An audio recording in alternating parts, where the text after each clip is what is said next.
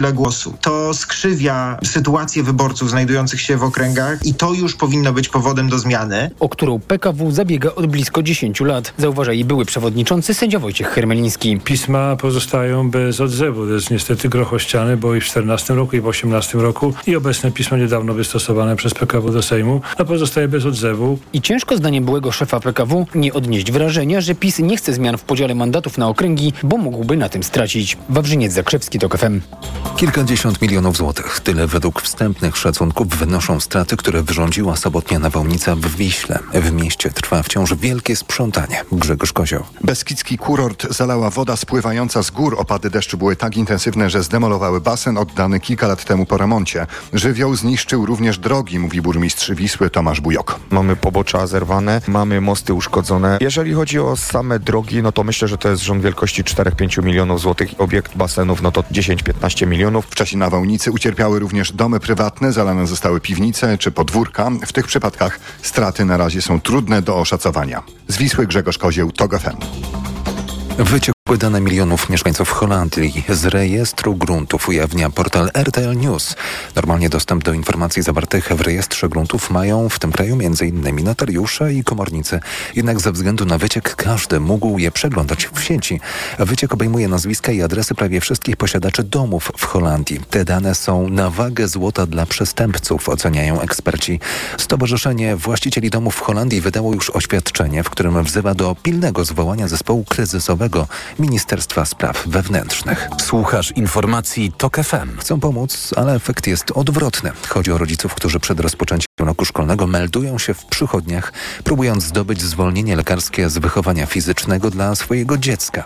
Lekarze przekonują, że zwalnianie dziecka z tych zajęć w większości przypadków bardziej mu zaszkodzi niż pomoże. Maciej Szefer.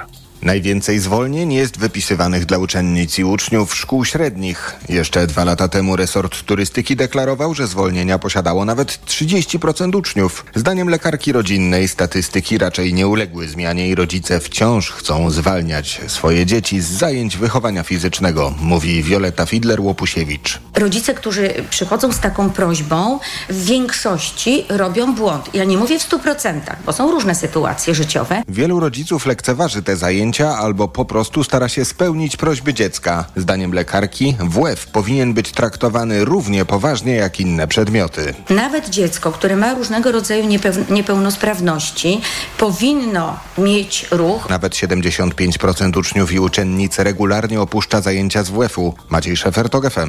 Czas na prognozę pogody. Pogoda. Wtorek głównie na zachodzie, północnym wschodzie i w centrum przyniesie średnie zachmurzenie, przelotne deszcz, a miejscami burze z możliwym gradem. Temperatura we wschodniej połowie kraju od dwudziestu siedmiu do trzydziestu czterech stopni. W centrum od dwudziestu jeden do dwudziestu sześciu, na zachodzie od szesnastu do dwudziestu. Radio T O K F M. Pierwsze radio informacyjne. Mikrofon Tok F M. Jest pięć minut po godzinie dwudziestej pierwszej. Michał Janczura, kłaniam się Państwu ponownie. Maleńkie sprostowanie na początek jestem winien. Trochę z rozpędu. Zapowiedziałem na początku naszego dzisiejszego programu, że ten szósty odcinek nosi tytuł Cukiereczki. Oczywiście to jest tytuł siódmego odcinka. Ten szósty, jak Państwo słyszeli, to oczywiście odcinek pod tytułem Prawa Człowieka. Trochę ten tytuł wywołany tym, nie chcę powiedzieć oskarżeniem, ale pewnego rodzaju sugestią, że to, co robimy, to, że nagłaśniamy ten temat, że chcemy przedstawić to zagadnienie i opisać całe podziemie, może być zdaniem doktora Majdyły i jego znajome, jak słyszeliśmy, no, przejawem łamania praw człowieka. To rzeczywiście Państwo osądzicie, jak to wygląda, jak to jest z Państwa perspektywy. Ja oczywiście zachęcam Państwa do dyskusji. Jak zwykle przypominam, ja nie jestem ani lekarzem, ani nie poczuwam się do takiej roli, żeby tutaj odpowiadać na pytania stricte medyczne, natomiast no, chciałbym z Państwem podyskutować o pewnych zagadnieniach, które wynikają bardziej z tego, co poruszamy w serialu Podziemie. Nasz numer telefonu dwadzieścia dwa czterdzieści cztery zero czterdzieści cztery. dwadzieścia dwa czterdzieści cztery zero czterdzieści cztery. Państwo też e, powinni już e, dowiedzieć się, bo to informacja, która pojawiła się wczoraj późnym wieczorem, dzisiaj ją potwierdziłem, że Izba Lekarska w stosunku do do bohatera tego szóstego odcinka też zamierza skierować wniosek do Rzecznika Odpowiedzialności Zawodowej. To oczywiście nie są jeszcze żadne, to nie jest żadne wyciąganie konsekwencji, to jest po prostu wniosek o to, żeby tę sprawę zweryfikować, żeby Rzecznik Odpowiedzialności Zawodowej mógł sprawdzić, czy rzeczywiście nie dochodziło tam, tam do jakichś nadużyć, do na przykład działania niezgodnie z aktualną wiedzą medyczną. Wcześniej tych spraw poruszanych przez rzeczników odpowiedzialności zawodowej wiemy, że było kilkanaście, no i kolejne pojawiają się w zasadzie z publikacją każdego kolejnego odcinka, w którym przedstawiamy takie, a nie inne sytuacje. Dobrze, drodzy Państwo, teraz już oddajemy Państwu głos. Widzę, że jest sporo telefonów, więc Państwo wybaczą od razu, ale będę troszeczkę starał się skracać Państwa wypowiedzi. Brzydko to brzmi, nie lubię tego słowa, ale dyscyplinować, jeżeli chodzi o, o, o długość Państwa zabierania głosu. Pan Bartosz z Warszawy jest z nami. Panie Bartoszu, dobry wieczór. Halo, czy się słyszymy, panie Bartoszu? Słyszymy się, słyszymy się. Halo. Ja pana słyszę teraz doskonale. Super, super, cieszę się bardzo, witam serdecznie. Panie Michale, ja z, takim, e, z taką refleksją dzwonię, mianowicie e, sam w rodzinie mam lekarza e, i jedna rzecz chodzi mi po głowie cały czas. Idę do lekarza i lekarz wystawia mi jakąś receptę, e, wskazania e, do, do leczenia. Mhm. Ja nigdy nie wiem, czy lekarz wystawia mi leki zgodnie z najnowszą wiedzą medyczną, ponieważ lekarz mnie nie informuje, czy jest homeopatą, czy jest yy, wieży w bańki stawiane na plecy. A pan yy, ufa? Takiej informacji nie ma. A ja ufam, ponieważ tak. też nie mam możliwości sprawdzenia tego, kim jest ten lekarz, tak? Ale I nie, no panie, ja... panie Bartoszu, ale to jest strasznie, wa- bo to jest, wie pan, mi się wydaje, że to jest w ogóle kluczowe zagadnienie dla e, tego serialu. Ja się strasznie cieszę, że pan to e, poruszy, bo może to nada też ton naszej e, dyskusji. No bo przecież... E, To nie pan kończył medycynę, jak rozumiem, Dobrze. tylko ta osoba, do której pan idzie. To nie wiem, czym się pan zajmuje z zawodu, no ale jak, jak pan idzie do hydraulika, to dlatego pan idzie, że pan nie umie sobie tych, tej, tej hydrauliki w domu naprawić. To jest strasznie ważne zagadnienie i jak pan słyszy o tym, że no, nie wszyscy stosują tę najnowszą wiedzę medyczną, to, to jakie ma pan teraz, nie chcę powiedzieć em, emocje czy, czy, czy, czy wrażenia, ale, ale, ale jakie myśli się pojawiają? Już tłumaczę. To, czego ja bym oczekiwał i też to jest może mój apel do, do środowisk medycznych, które słuchają naszego programu, aby wymusić, że jeżeli idę do lekarza, to lekarz powinien mnie poinformować, że kończę teraz z oficjalną medycyną i proponuję panu coś, co nie jest tą oficjalną medycyną. I żeby lekarz nie mógł podstemplować się z pieczątką lekarz medycyny, ponieważ to wykracza po, poza naukę, poza twardą wiedzę. Tylko wie pan, panie Bartoszu, sprawa jest trochę bardziej skomplikowana. Przepraszam, że tak przerywam, ale e, chciałem się, chci, chciałem też ten, ten wątek rozszerzyć. A tutaj jest problem taki, że pojawiają się głosy, że jest jakiś naukowiec właśnie związany na przykład z towarzystwem EILAT w Stanach Zjednoczonych, który opublikował jakąś pracę, która ma rzekomo czegoś dowodzić. Oczywiście nikt inny tego nie potwierdza, no ale on to napisał i zdaniem jakiegoś lekarza w Polsce też może to być jakby, jakby wyznacznik. Towarzystwa naukowe, jak słyszymy od pana Krzysztofa Majdyła, są tylko po to, żeby on nie musiał odrabiać pracy domowej, nie po to, żeby wyznaczać jakieś standardy okay. w medycynie. Okay, I to, to, to, to, to też jest, to też jest pe, pe, pe, pewna komplikacja w tej sytuacji, prawda? Tak, aczkolwiek e, po to ktoś nadaje tytuł lekarza medycyny, nadaje prawo do wykonywania zawodu lekarza mhm. medycyny, daje możliwość posługiwania się pieczątką lekarza medycyny, że ja idąc do takiej osoby, która stempluje mi e, receptę, chciałbym mieć pewność, że ta osoba robi coś, co jest zatwierdzone przez środowisko medyczne.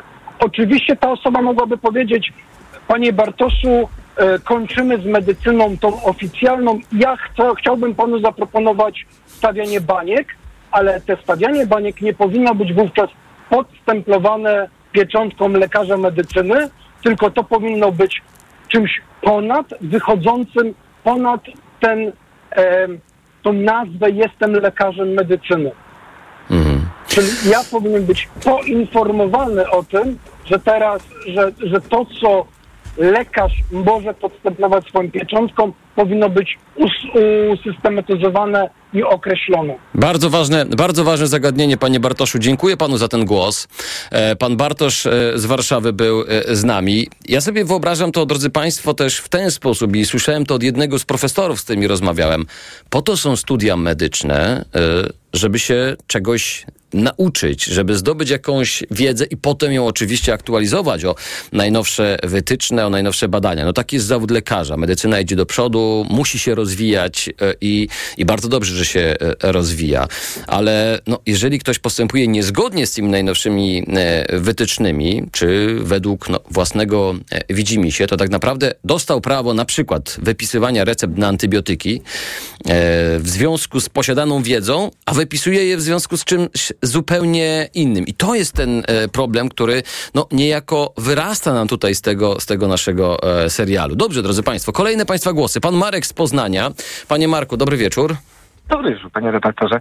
Poprzednik miał około siedem osiem minut. Ja myślę, że dwie minuty może mi wystarczy trzy. To ja liczę, to ja liczę z zegarkiem w ręku. No właśnie. Jeżeli bym zakładał, że lekarz służy e, mi to tylko do tego, by postępować zgodnie z zaleceniami towarzystw, a nie ze swoimi obserwacjami jako lekarz, to ja nie potrzebuję lekarza, którego zdaje się pan potrzebuje i, i niektórzy słuchacze, którzy wierzą w lekarza, który jest automatem, tylko ja w zasadzie potrzebuję programu komputerowego, do którego się powrzuca e, objawy, e, powrzuca się aktualną wiedzę towarzystw medycznych i wyskoczy wydruk.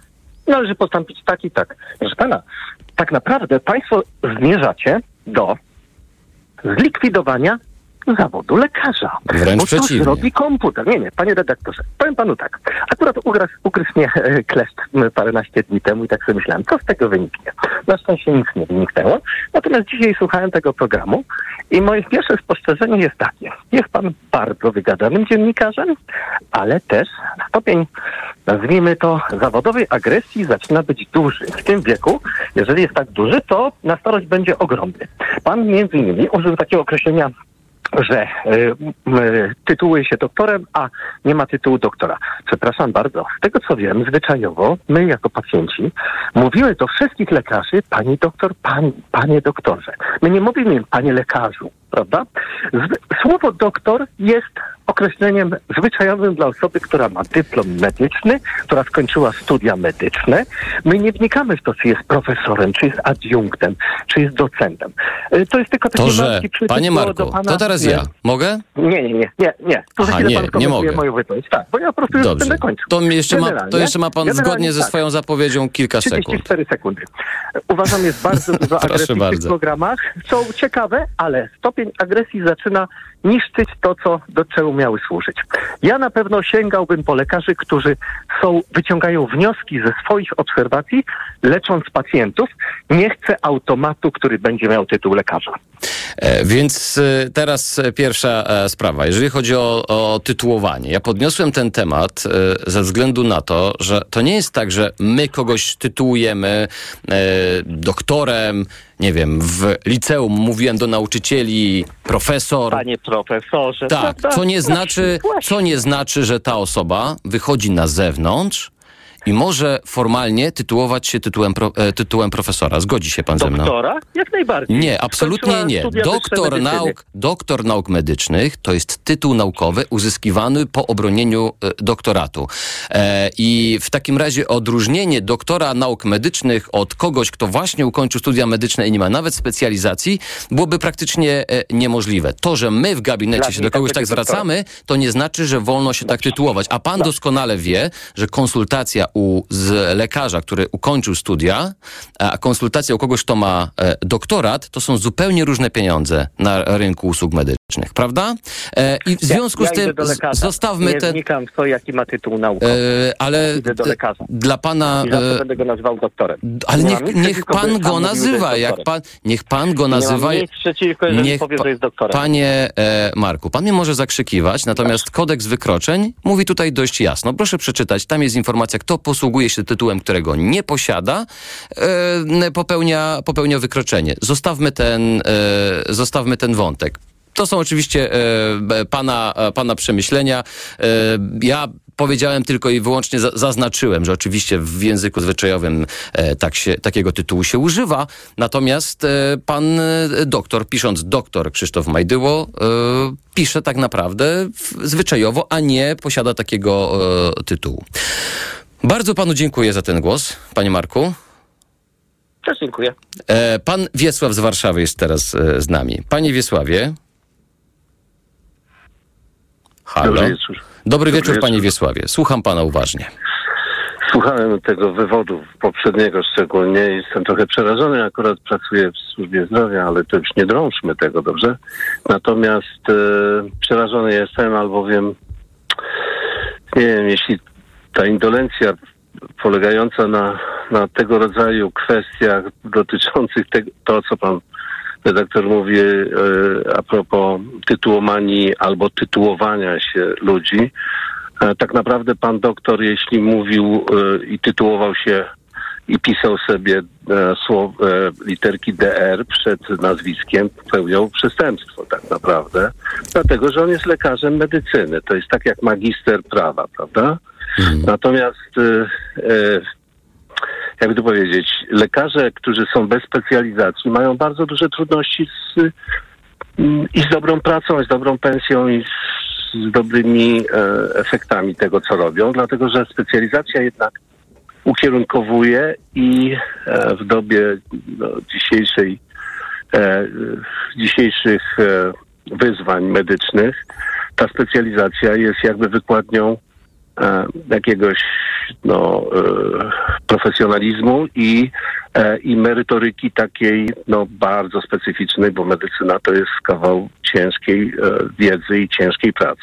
No nie bez powodu no, są specjalizacje, które po pięć sześć lat się tak naprawdę dokładnie. robi. Kończy proszę, się ciężkim tak. egzaminem, prawda? Tak, proszę mi wierzyć, że mam straszną ilość znajomych lekarzy w związku z tym, że, że, że pracuję w, w, w służbie zdrowia, więc generalnie rzecz biorąc znam to po prostu od podszewki i tyle. E, oczywiście jest coś takiego jak profesor uczelniany tak zwany, to jest e, jakby zapożyczone, bo już nie ma teraz tytułu docenta, e, jest doktor habilitowany i profesor uczelniany, tak? Tak jak w Stanach Zjednoczonych jest to przypisane człowiekowi, który jest zatrudniony na uczelni i on jest tytułowany profesorem. Wychodzi z tej uczelni, idzie na spacer i już nie jest profesorem. W każdym razie tutaj mamy również profesora. Panie Wiesławie, zostawmy może te, te tytuły, A, dobra, dobra, bo, to okay, jest, okay. bo to jest rzeczywiście tak, sprawa tak, tak, poboczna tak. w tym wszystkim. Jeżeli to byłoby, jeżeli nawet za brakiem jakiegoś tytułu szłaby ogromna wiedza, doświadczenie, no to to jest, myślę, rzecz do... do, do ja nie do tego do, zmierzam. Mm. Ja zmierzam trochę do innej rzeczy, że brak wyedukowania naszego społeczeństwa na poziomie już takim takiego własnego udoskonalania się, prawda, bo to no, nie, nie każdy musi iść na, na, na medycynę, żeby pojąć, na czym medycyna opiera się i, i wszystko, co z nią związane, ale brak, brak wyedukowania powoduje tego rodzaju właśnie kwestie, jakie miał pan przed chwileczką z jakimi miał pan e, przed chwileczką do czynienia. A wracając do, do meritum e, sprawy, e, ja, ja e, słuchałem tego i trochę jestem przerażony, dlatego że e, znam z autopsji e, historię wprowadzenia nowego leku e, przez jednego z e, profesorów i, i, i jego drogę, e, nazwijmy to cierniową, która polegała na tym, że trzeba to wszystko naprawdę, tak kolokwialnie rzecz nazywają, ogarnąć i jest to ogromna praca. Jestem zdziwiony tym, że, że lekarz yy, po prostu walczy, walczy z tego rodzaju yy, jakby yy, tematem, że, że walczy o to, że on ma rację, a cały świat jej nie ma, tak? Mhm. Dlatego, że yy, generalnie rzecz biorąc, z tego co ja usłyszałem, to to jest, no tak trochę ociera się o szarlatanerię. Ja, to jest druga wasza audycja, bo pierwsza była o komórkach macierzystych. Tak. E, I powiem szczerze, że, a proszę mi wierzyć, że, że dużo wiem akurat o tamtej sytuacji. E, I w związku z tym, jak posłuchałem tego, to mówię, no muszę zadzwonić i powiedzieć to, że Po pierwsze, po pierwsze jestem zadziwiony w ogóle jakimś takim brakiem nadzoru nad tym, co, co ci lekarze robią, tak? Znaczy z zasady jest bardzo ciężko wyegzekwować, żeby szarlatan przerwał swoją, zresztą wie pan pewnie najlepiej, lepiej ode mnie, bo no, pan... Rzecznik Praw Pacjenta zapowiedział, że, że tu będą jakieś e, działania. Panie Wiesławie, e, nie chcę tak brutalnie przerywać, ale bardzo panu dziękuję, Oj, że... Tak, bo nie chcę pa... długo to robiłem, ja, tak. ja, po prostu, ja po prostu dzisiaj muszę dyscyplinować ze względu ja, na to, że widzę, ja, widzę mnóstwo głosów i chciałem jak największej liczbie osób dać się e, wypowiedzieć. Jedno zdanie, jedno zdanie. Bardzo naprawdę. Proszę. Że ten problem jest przeogromny, tak? I dobrze, że wy go poruszacie. Naprawdę dobrze, że go poruszacie. Bardzo dziękujemy. Pan Wiesław z Warszawy był e, z nami. E, teraz łączymy się z panem Dominikiem z Wrocławia. Podejrzewam, że z panem Dominikiem znamy się już z poprzednich e, tygodni. Panie Dominiku, słucham, słucham pana. Z jakimi wrażeniami dzisiaj, z jakimi przemyśleniami?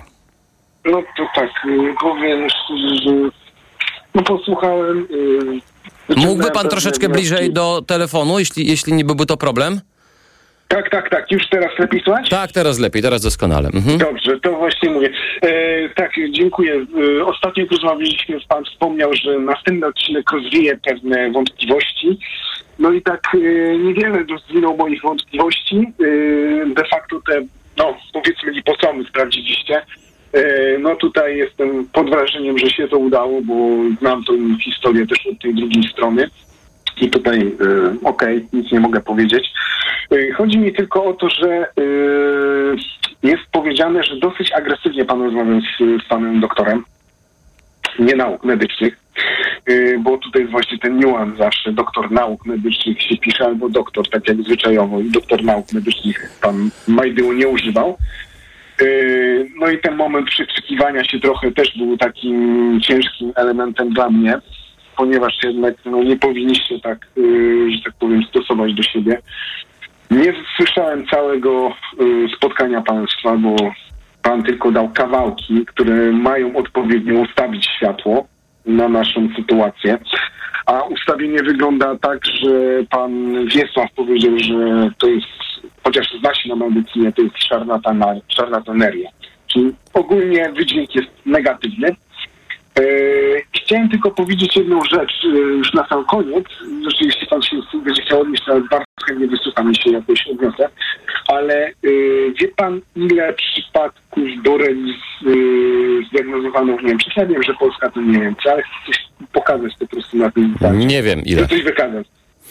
dwieście czternaście tysięcy w zeszłym roku. Mhm. dwieście czternaście tysięcy. Teraz mam pytanie, a ile w Polsce?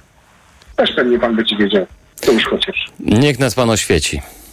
No dobrze, no to nie lubię oświecać, to jest dla mnie drażniące i nie przepadam za taką terrorowaniem, no ale siedemnaście tysięcy. siedemnaście tysięcy. Teraz biorąc chociaż częściowo ilość mieszkańców Polska versus Niemcy, to jest dla do jednego osiemdziesiąt milionów do czterdzieści milionów, no to teraz jest pytanie, co się dzieje z naszą diagnostyką? No, yy, ma pan odpowiedź na to pytanie? No, ja właśnie mam taką odpowiedź mniej więcej, że ktoś używa L T T, którego my nie używamy i ktoś leży, leczy na tej podstawie, a ktoś używa elisy i Western blotu, które jak wiemy nie są nad, yy, Boże, nadczułe, a takie powinny być. No tak mi się wydaje, po prostu. Bardzo dziękuję. Pan Dominik y, z Wrocławia. Y, to jest absolutnie ciekawe pytanie. To znaczy, y, po, powinny wnioski wyciągać z tego typu, y, z tego typu sytuacji odpowiednie służby w tym kraju. I, I absolutnie nie powinno się to odbywać na zasadzie samowoli, to znaczy ktoś uznaje, że jest inaczej niż wszystkie towarzystwa i działa po, po swojemu. Tak to widzę. Oczywiście e, mam nadzieję, że uda się w końcu namówić Ministerstwo Zdrowia do tego, żeby zajęło głos w tej całej e, sprawie i e, uda się też no, poprosić o jakieś jasne stanowisko, być może przekaz do, do społeczeństwa, jak do tego podchodzić, bo milczenie ministerstwa w tej sytuacji jest... no, co najmniej e, dziwne i nie wiadomo czym spowodowane. E, pani Wioletta z Częstochowy e, jest teraz z nami. Pani Wioletto, dobry wieczór. Halo? Halo, ja panią słyszę. Dobry wieczór. Dobry wieczór. No ja bym się chciała podzielić swoimi wrażeniami na temat audycji, na temat pana narracji, na temat w ogóle chorowania na boreliozę, ponieważ sama na nią chorowałam, prawdopodobnie choruję nadal. Mhm. Leczyłam się ładnych parę, paręnaście pra, prawie lat temu. I e, mam dosyć duże doświadczenie. Pani, pani Wioletto, to może od tak? razu uściślimy. Co to znaczy prawdopodobnie e, jeszcze, jeszcze choruje? To znaczy... E, dlatego, że przestałam się już badać. Wie pan, zostały mi jakieś tam objawy innych, e, innych schorzeń, że tak powiem, stwierdzić nie, nie stwierdzono, dlatego, że szukałam, diagnozowałam się e, na różne, na różne inne dodatkowe schorzenia typu, wie pan, R Z S y, itp. I nic innego mi nie wychodzi, więc prawdopodobnie ta borelioza sobie gdzieś tam jeszcze cały czas we mnie sobie siedzi. Ale i mi dokucza. Co to znaczy, wie pani, we mnie sobie siedzi? Co, jak, jak, jak, to, jak to rozumieć? Bo to właśnie jest wbrew wszelkim ustaleniom tych, którzy się tym na co dzień e, no właśnie, zajmują i ustaleniami nauki. Nie, to nie jest wbrew e, ustaleniu tym, którzy się, e, się tym zajmują. Mhm. E, pan... E, u, Pan przyjął właśnie takie założenie i nie dopuszcza pan do nie, siebie... Nie, nie ja głosu, przyjąłem, pani Wioletto, nie, nie ja. ja przyjął, ani ja, pół zdania nie jest, moją, nie jest moją wypowiedzią. Proszę bardzo, e, oczywiście. E, wie pan co, próbowałam ja również z panem rozmawiać i próbowałam rozmawiać grzecznie. Ja pana nie obrażałam e, na Twitterze, na Facebooku. Zostałam zablokowana. Zresztą nie tylko ja. Gdy próbujemy... Nigdy nikogo, rozmowę, nigdy nikogo na Twitterze nie zablokowałem. To po pierwsze. Jejku, no to ja panu naprawdę chyba wyślę... E, proszę screen. bardzo, proszę, proszę, to, mi, proszę wy, mi wysłać. To proszę mi powiedzieć, gdzie mam go wysłać, żeby on...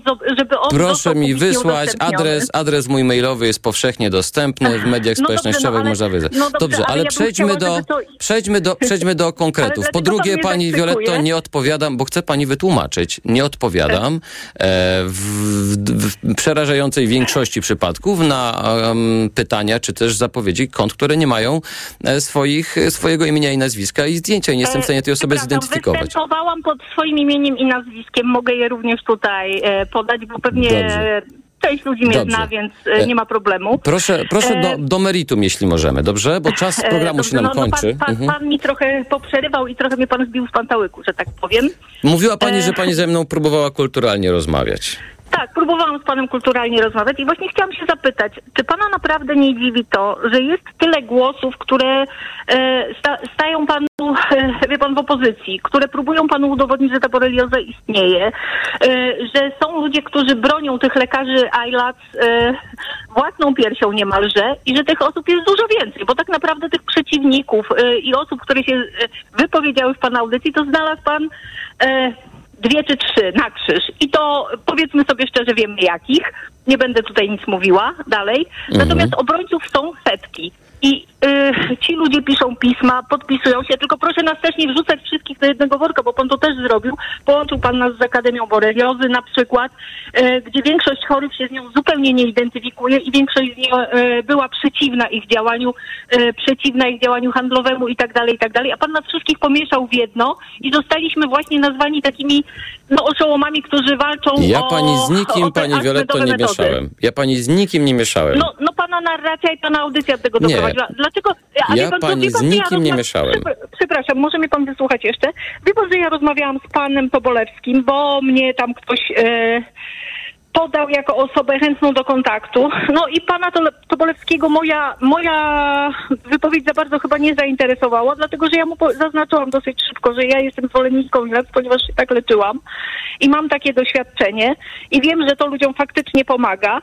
Pana Tobolewskiego tak naprawdę interesowało tylko i wyłącznie chyba to, ile czasu brałam antybiotyki, u kogo, ile na to wydałam. Ponieważ no, to, to nie chciałam takich informacji udzielać, powiedziałam, że o tym nie chcę rozmawiać. I to, to jest to właśnie zostałam... pani Wioletto, i to jest właśnie pani Wioletto. Prawie się do tego odniosę w, w siódmym odcinku, bo jak pani śledziła też rozmowy na Twitterze, to pani doskonale widzi, że osoby, y, które w ten sposób mówiły, ja m, proponowałem, żebyśmy porozmawiali, natomiast na konkretach. Nie, mnie pomogło i uważam, że to jest cudowna ale, ale metoda. Pan, no, no na konkretach przecież sobie zdajemy sprawę, że pan kręci bić na tych lekarzy i ja mam e, podpisać dlatego... pod tym...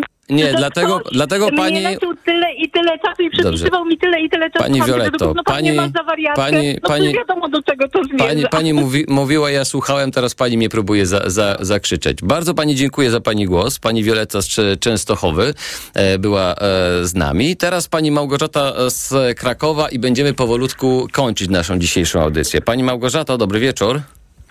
Dobry wieczór. Bardzo cieszę się, że jestem na państwa... E, mogę... mówić, zabrać głos w państwa audycji. E, uprzedzam, nie leczyłam się metodą I L A T, natomiast e, lata temu zostałam źle zdiagnozowana e, w klinice chorób zakaźnych. Miałam aktywną boreliozę, gdzie niestety lekarze, którzy mnie przyjęli mimo objawów takich jak drętwienie stawów, e, migreny, bóle głowy, których nigdy nie miałam, mhm. oni to lekceważyli, zastosowali najprostszą diagnostykę, najtańszą. Dzięki temu, że trafiłam prywatnie do lekarza, został zastosowany w większej czułości test, o którym była mowa, to jest Western blot. I dzięki temu zostało wdrożone leczenie antybiotykami i to mi pomogło. Więc może tutaj ten głos w dyskusji jest taki, że pewne jakby schorzenia e, pacjentów nie są dobrze diagnozowane we wczesnym etapie, co potem tych, diag- tych przewlekle chorych ludzi, gdzie borelioza jest poważną chorobą, e, ale gdzie nie, gdzie nie jest jakby reakcja zastosowana w miarę wcześnie, ono skłania do szukania pewnych alternatyw, które nie są jeszcze, po, nie są jeszcze potwierdzone jakby naukowo, prawda? Mhm. Niestety jest tak, że ja kiedyś byłam bardzo sceptyczna do jakby takich alternatywnych pomysłów na leczenie. Natomiast ten mój osobisty przykład dał mi troszkę do myślenia. Tylko pani nie, Małgorzato, Wester, być, Western blot, Western blot nie jest, jest alternatywną typowa. metodą. To jest typowa nie, metoda nie, diagnostyczna. Ale chodzi mi o to, mhm. że ja miałam szczęście, że ja trafiłam powiedzmy w miarę wcześnie do rozgarniętego lekarza, który zastosował właśnie lepszej czułości test. Um, ta choroba nie była zaawansowana, ale jeżeli ktoś powiedzmy usłyszy od zakaźników w klinice, w Krakowie. Sorry, jesteś zdrowy, nic ci nie jest, jesteś przepracowany. Te objawy nie ustępują. Ktoś to zlekceważy, nie drąży dalej, jest bezkrytyczny w stosunku do lekarzy.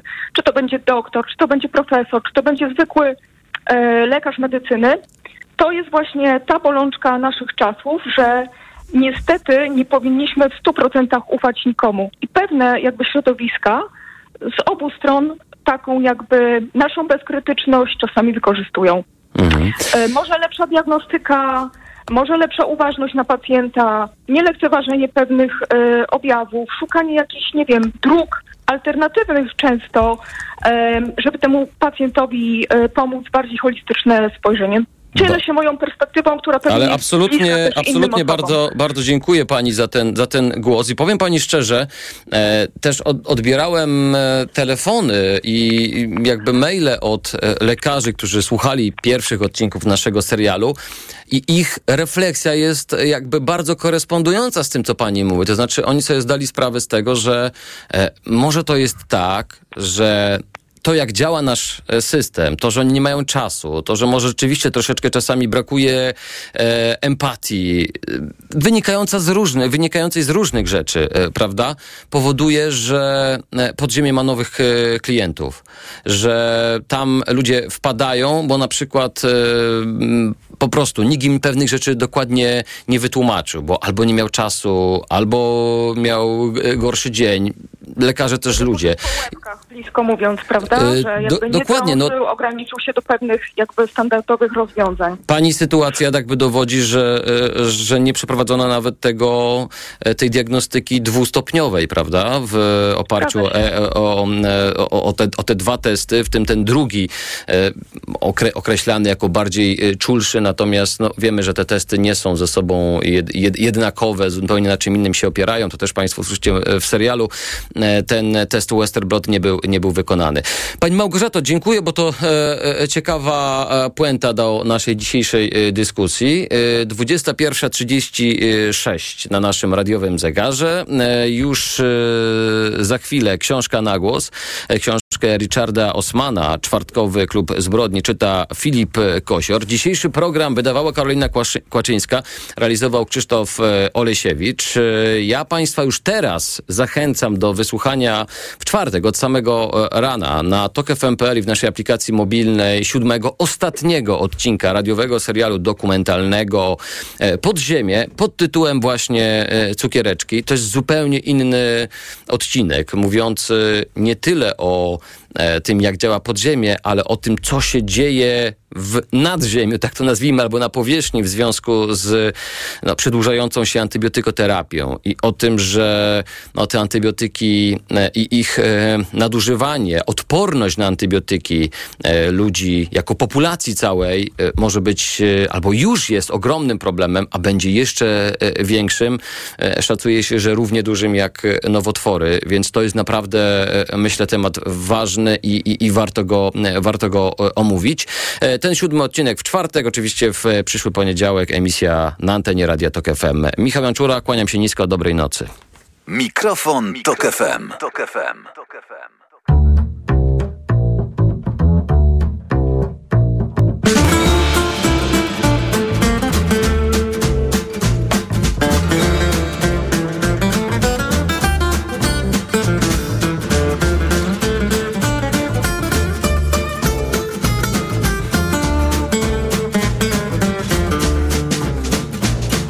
Śpiewać coś o cyrku, no i dobra. Kiedyś we śnie cyrk widziałem i panowie, był w tym cyrku taki fantastyczny program, że do dzisiaj mi się to nie mieści w głowie. Pan pogromca, pan pogromca, pan pogromca, sam widziałem, bo siedziałem niedaleczko. Jego panie kotka w główkę trącał, a ten kotek z palca mu zlizywał hmm, mleczko.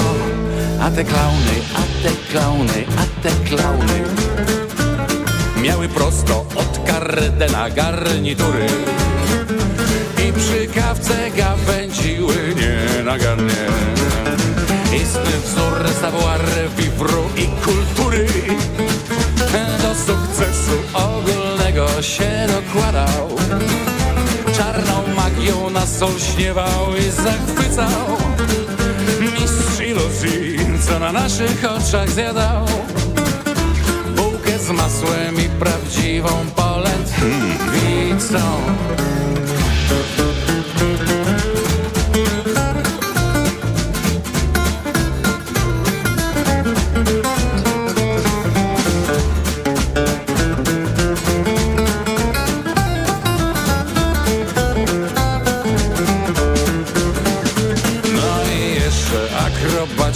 Akrobaci, gwoźdź programu, hit prawdziwy, szczyt atrakcji. Szał wzbudzali uśmiechnięci i pysaci. Po podłodze chodząc bez asekuracji, nie zdzierżyłem po występie akrobatów i sąsiada zapytałem prosto z mostu: proszę pana, czy to program dla wariatów? Nie, kochany, to jest program dla cyrkowców. Kto po zadku raz po razie jest kopany, kto na linie balansuje wciąż na co dzień, temu klaunem jest człowiek dobrze wychowany. Akrobacją zaś chodzenie po podłodze i nie sposób mówić tu o żadnym świrku. Tak myślałem, obudziwszy się o świcie, bo kochani, kto na co dzień żyje w cyrku, temu cyrkiem zdaje się normalne życie. Bo kochani, kto na co dzień żyje w cyrku, temu cyrkiem zdaje się normalne życie.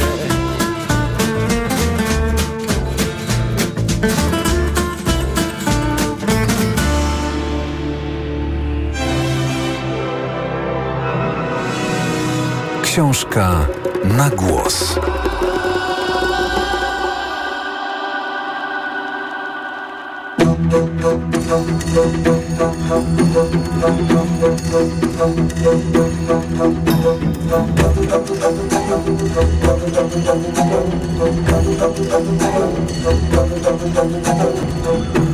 Richard Osman. Czwartkowy klub zbrodni.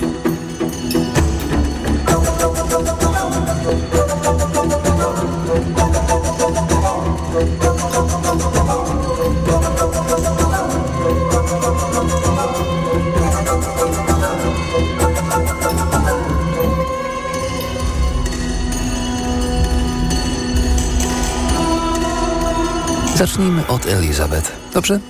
I przekonajmy się, dokąd nas to zaprowadzi. Oczywiście wiedziałem, kim jest. Wszyscy ją tu znają. Mieszka w jednym z czteropokojowych mieszkań w budynku Larkin Court. To ten na rogu, z drewnianymi tarasami. Kiedyś podczas zgadu i zgaduli byłam w jednej drużynie ze Stevenem, który z wielu powodów jest trzecim mężem Elizabeth. Po raz pierwszy podeszła do mnie przed dwoma czy trzema miesiącami.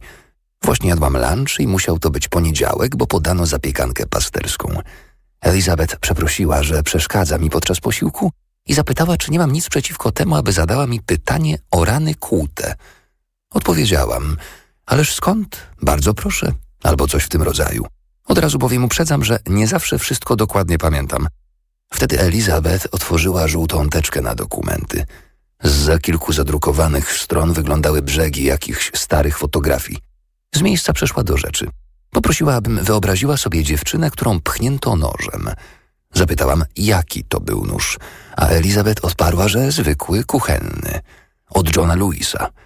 Tego nie powiedziała, lecz taki nóż ukazał mi się wtedy przed oczami. Potem poprosiła, abym wyobraziła sobie, że dziewczynę ugodzono trzy lub cztery razy tuż pod mostkiem. Cios za ciosem, paskudnie, ale nie przecinając arterii. Mówiła to wszystko półgłosem, bo ludzie jedli, a ona jednak przestrzega pewnych zasad. Wyobrażałam więc sobie te rany kłute, a Elizabeth zapytała mnie, po jakim czasie dziewczyna wykrwawiłaby się na śmierć. Swoją drogą powinnam dodać, że przez wiele lat byłam pielęgniarką. Inaczej moja opowieść nie ma żadnego sensu. Elizabeth skądś się o tym dowiedziała. Ona wszystko wie. W każdym razie dlatego zwróciła się do mnie. Pamiętam, że zanim udzieliłam odpowiedzi, dotknęłam lekko ust palcami, tak jak to czasem robią w telewizji. Mądrzej się wtedy wygląda. Sami spróbujcie. Zapytałam, ile ta dziewczyna ważyła. Elizabeth znalazła w teczce odpowiednią kartkę, przesunęła po niej palcem i odczytała, że ofiara ważyła czterdzieści sześć kilogramów. Wprawiło nas to w konsternację, bo nie wiedziałyśmy, jak przeliczyć kilogramy na normalne jednostki. Zdawało mi się, że to będą dwadzieścia trzy kamienie, czyli dwa do jednego. Choć podejrzewałam, że mogło mi się pomieszać z calami i centymetrami. Elizabeth stwierdziła, że dziewczyna z pewnością nie ważyła dwudziestu trzech kamieni, ma w teczce zdjęcie i zwłok. Postukała w tę teczkę palcem, po czym rozejrzała się po sali i powiedziała, czy ktoś mógłby zapytać Bernarda, ile to jest czterdzieści sześć kilogramów?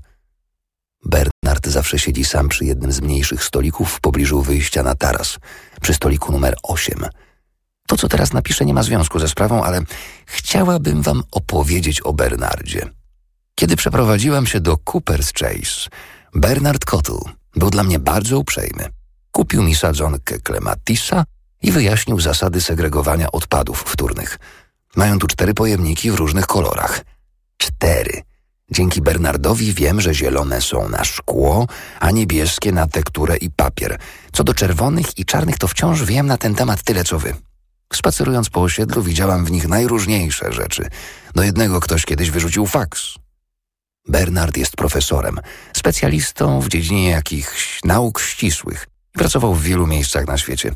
Jeździł nawet do Dubaju, zanim jeszcze ktokolwiek słyszał o tym mieście. Jak można się było spodziewać, przebrał się do posiłku w garnitur i koszulę z krawatem, czytał jednak tabloid. Kiedy siedząca przy sąsiednim stoliku Mary z budynku Ruskin Court zapytała go, czy wie, ile wynosi czterdzieści sześć kilogramów w przeliczeniu na nasze, Bernard skinął głową i zawołał do Elizabeth siedem kamieni przecinek dwa z kawałkiem. Taki właśnie jest Bernard. Elizabeth podziękowała i powiedziała, że brzmi to prawdopodobnie, a Bernard wrócił do swojej krzyżówki. Ja zaś sprawdziłam potem centymetry i cale.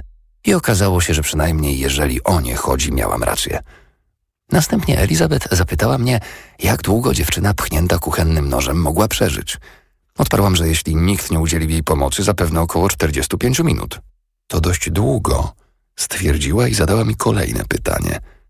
A gdyby dziewczyna otrzymała pomoc, nie od lekarza, ale od osoby, która potrafi założyć opatrunek, bo na przykład służyła wcześniej w wojsku, od kogoś w tym rodzaju. Swojego czasu widziałam wiele ran kłutych. Nie zajmowałam się wyłącznie skręconymi kostkami. Wyjaśniłam więc, że no cóż, wtedy wcale by nie umarła. Bo to prawda, nic przyjemnego być pchniętym nożem, ale takie rany łatwo opatrzyć. Elizabeth pokiwała głową i oznajmiła, że dokładnie to samo powiedziała Ibrahimowi. Wtedy jeszcze nie znałam Ibrahima. Jak już mówiłam, wszystko to wydarzyło się przed kilkoma miesiącami. Elizabeth uważała, że coś tu nie gra i że dziewczynę zamordował jej chłopak. Takie rzeczy nadal często się zdarzają. Można o tym przeczytać w gazetach.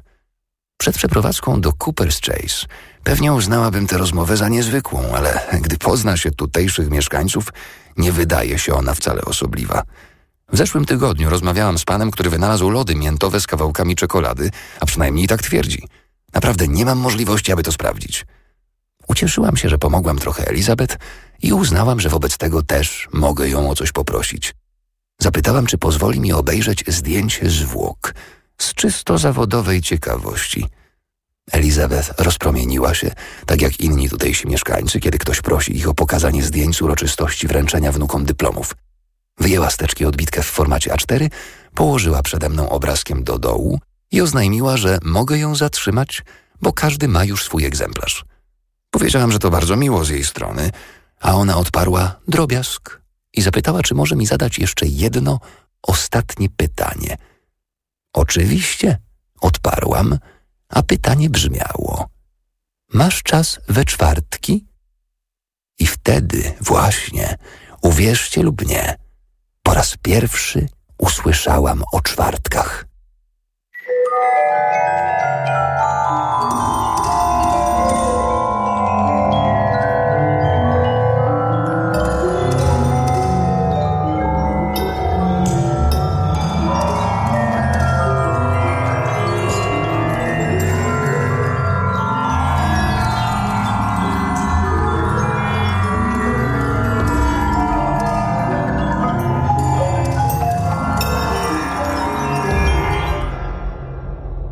Kiedyś, przed wieloma laty, prowadziłam już dziennik, ale teraz, gdy o nim myślę, nie wydaje mi się, by kogokolwiek zaciekawił. Chyba że interesuje was życie w Hayward's Heath w latach siedemdziesiątych, a zapewne tak nie jest. Nie obrażając Hayward's Heath ani lat siedemdziesiątych, które obecnie miło wspominam. Jednak kiedy po rozmowie z Elizabeth poszłam na pierwsze zebranie Czwartkowego Klubu Zbrodni, pomyślałam sobie, że może warto coś o nim napisać. Tak jak ktoś napisał dziennik o Holmesie i Watsonie. Ludzie bez względu na to, co mówią głośno, uwielbiają czytać o morderstwach, więc chyba spróbuję. Wiedziałam, że do klubu należą Elizabeth, Ibrahim Arif, który mieszka w budynku Wordsworth, tym z balkonem naokoło, i Ron Ritchie. Tak, ten Ron Ritchie. Jego obecność stanowiła dodatkową atrakcję. Kiedy poznałam go bliżej, czar prysł, choć może nie do końca. Dawniej była z nimi jeszcze Penny Gray, która obecnie przebywa w Willows, czyli w tutejszym domu opieki. Teraz, gdy o tym myślę, widzę, że świetnie się tam wpasowałam. Mieli wolne miejsce, a ja zostałam nową Penny. Jednak przed spotkaniem trochę się denerwowałam. Doskonale pamiętam. Wzięłam ze sobą butelkę dobrego wina i gdy weszłam z nią do pokoju łamigłówek, pozostała trójka już tam była i rozkładała na stole zdjęcia. Czwartkowy klub zbrodni założyły Elizabeth i Penny. Penny, która przez wiele lat była komisarką policji w Kent, przynosiła na spotkania akta różnych umorzonych dochodzeń w sprawie morderstw. Tak naprawdę nie powinna ich trzymać u siebie, ale przecież nikt o tym nie wiedział. W starszym wieku można robić prawie wszystko, na co ma się ochotę. Nikt już nas nie beszta, poza lekarzami i własnymi dziećmi. Nie powinnam mówić, jaki zawód wykonywała kiedyś Elizabeth, mimo że ona sama czasem o tym wspomina. Dość powiedzieć, że morderstwa, śledztwa i inne tego typu sprawy nie są jej obce. Elizabeth i Penny dokładnie studiowały akta, oglądały każde zdjęcie, czytały zeznania wszystkich świadków i szukały dowodów, które pominięto. Nie podobało im się, że wielu morderców wciąż prowadzi spokojne życie. Siedzą w ogrodach, rozwiązują sudoku i cieszą się, że zbrodnia uszła im na sucho. Swoją drogą przypuszczam, że obie dobrze się przy tym bawiły. Kilka kieliszków wina i zagadka. Spotkanie towarzyskie i drastyczne szczegóły. Trudno o lepszą rozrywkę.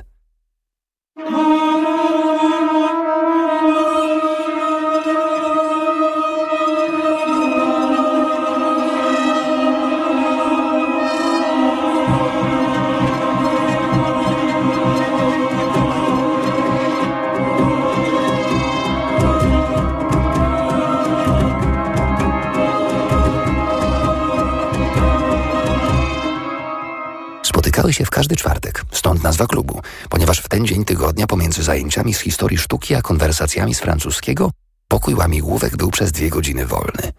Zarezerwowały sobie i dzień, i miejsce na zajęcia. Opera japońska, dyskusje, aby mieć pewność, że nikt nie będzie zawracał im głowy. Zdarzało się, że prosiły o przysługę i zapraszały na pogawędkę różnych ludzi. Pokój łamigłówek odwiedzali specjaliści od medycyny sądowej, księgowi, sędziowie, chirurdzy drzew, hodowcy koni, a nawet dmuchacze szkła. Słowem wszyscy, którzy zdaniem Elizabeth i Penny mogli pomóc im znaleźć odpowiedź na takie czy inne pytanie. Wkrótce do klubu dołączył Ibrahim. Kiedyś grywał z Penny w brydża, a potem raz czy dwa pomógł im w tym i owym. Jest psychiatrą, lecz raczej nim był. A może ciągle jest? Nie wiem na pewno. Tak czy siak Ibrahim nie gra już w brydża. Moim zdaniem to wielka szkoda. Ron natomiast wprosił się sam, co nikogo nie powinno dziwić. Ani przez chwilę nie dał się nabrać na operę japońską i pewnego czwartku wkroczył po prostu do pokoju łamigłówek, by sprawdzić, co się tam dzieje. Elizabeth nade wszystko ceni podejrzliwość, więc zaproponowała mu wtedy, by przejrzał akta sprawy zabójstwa drużynowego skautów, którego spalone szczątki znaleziono w tysiąc dziewięćset osiemdziesiątym drugim roku tuż obok A dwadzieścia siedem. Wkrótce też dostrzegła główną zaletę Rona. Nigdy nie wierzy w to, co mu się mówi. Teraz Elizabeth twierdzi, jakoby czytanie akt policyjnych z przekonaniem, że policja cię okłamuje, dawało czasem zdumiewające wyniki. Sala, w której się spotykamy, nosi nazwę pokoju łamigłówek, ponieważ w niej właśnie, na stojącym pośrodku lekko nachylonym drewnianym stole, układa się największe puzzle. Kiedy weszłam tu po raz pierwszy, ktoś pracował nad składającym się z dwóch tysięcy elementów widokiem portu w Whitstable. I brakowało mu już tylko pasa nieba. Tamtego dnia Ibrahim nakrył łamigłówkę grubą folią i na niej właśnie Elizabeth i Ron układali zdjęcia z autopsji nieszczęsnej dziewczyny. Tej, którą zdaniem Elizabeth zamordował jej chłopak. Był zgorzkniałym inwalidą wojennym, ale ostatecznie wszyscy mamy jakieś problemy, prawda? Każdemu z nas przydarzyło się coś przykrego, a mimo to nie biegamy naokoło, mordując ludzi. Elizabeth poprosiła, żebym zamknęła za sobą drzwi i przyszła popatrzeć na zdjęcia. Ibrahim przedstawił się, podał mi rękę i powiedział, gdzie są herbatniki. Wyjaśnił, że leżą w dwóch warstwach, ale oni starają się skończyć górną, zanim przejdą do dolnej. Zapewniłam, że nie musi uczyć księdza pacierza. Ron wziął ode mnie butelkę i postawił obok herbatników. Pokiwał głową nad etykietką i stwierdził, że wino jest białe. Potem pocałował mnie w policzek, co dało mi do myślenia. Pewnie uważacie, że pocałunek w policzek jest czymś normalnym, ale nie w przypadku panów po siedemdziesiątce. Jedyni mężczyźni, którzy całują kobiety w moim wieku w policzek, to zięciowie albo ktoś w tym rodzaju. Od razu uznałam więc Rona za faceta, który szybko bierze się do rzeczy. O tym, że w Cooper's Chase mieszka słynny przywódca związkowy Ron Ritchie, dowiedziałam się z osiedlowego biuletynu, w którym tuż po przeprowadzce przeczytałam, że Ron wraz z Johnem, mężem Penny, wyleczyli rannego lisa i nazwali go Scargill. Biorąc pod uwagę, że John jest weterynarzem, a Ron, no cóż, Ronem, podejrzewam, że leczeniem lisa zajmował się John, a Ron wziął na siebie jedynie obowiązek wyboru imienia. Biuletyn swoją drogą nosi tytuł Przejdźmy do sedna. Taka gra słów. Wszyscy stłoczyliśmy się wokół zdjęć z sekcji zwłok. Patrzyłam na biedną dziewczynę i ranę, od której nawet w tamtych czasach nie powinna zginąć. Jej chłopak podobno uciekł Penny z radiowozu w drodze na przesłuchanie i od tamtej pory słuch o nim zaginął. Przy okazji dołożył też Penny. Nic dziwnego, jak to damski bokser. Nawet gdyby nie uciekł, pewnie jakoś by się z tego wykręcił. Wciąż czyta się o podobnych przypadkach, a w tamtych czasach było jeszcze gorzej. Czwartkowy klub zbrodni nie mógł naturalnie w magiczny sposób postawić go przed sądem. To oczywiste. Penny i Elizabeth wyjaśniały różne sprawy dla własnej satysfakcji, ale nie były w stanie zrobić nic więcej. Można więc powiedzieć, że ich życzenia nigdy się nie spełniły. Mordercy, których wykryły, pozostali bezkarni. Wciąż przebywają na wolności i słuchają sobie gdzieś teraz prognozy pogody. Wykręcili się sianem i obawiam się, że nie oni jedni. Im starsi jesteśmy, tym częściej musimy się z tym godzić.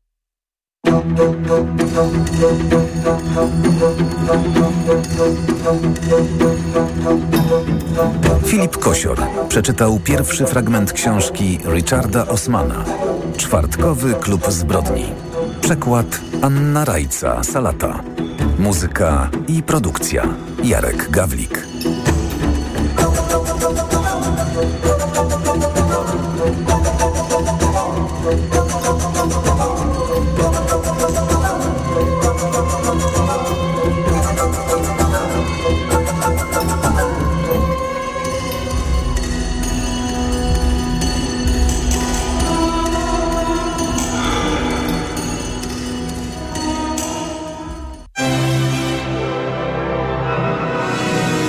Książka na głos.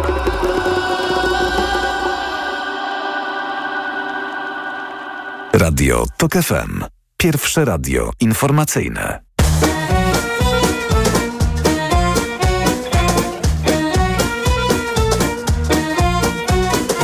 Nie potrzeba mieć, starczy byle śmieć, byle się uśmiechał do nas świat. Nie potrzeba mieć, żółto kwitnie mlecz, mlecz to fajna rzecz, mlecze zawsze z wiosną za pan brat. Żółto kwitnie mlecz, piwka złoty ciek, wolno włazi w łeb, piwka złoty ciek i zapada ciepły zmrok.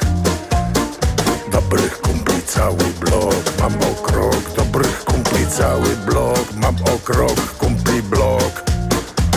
Każdemu z nas wolno ciecze czas i nie świszcze nam przy dupie bat. Wolno ciecze czas, mamy słońca blask, całe kolie gwiazd, wszelkich skarbów nieprzebranych skład.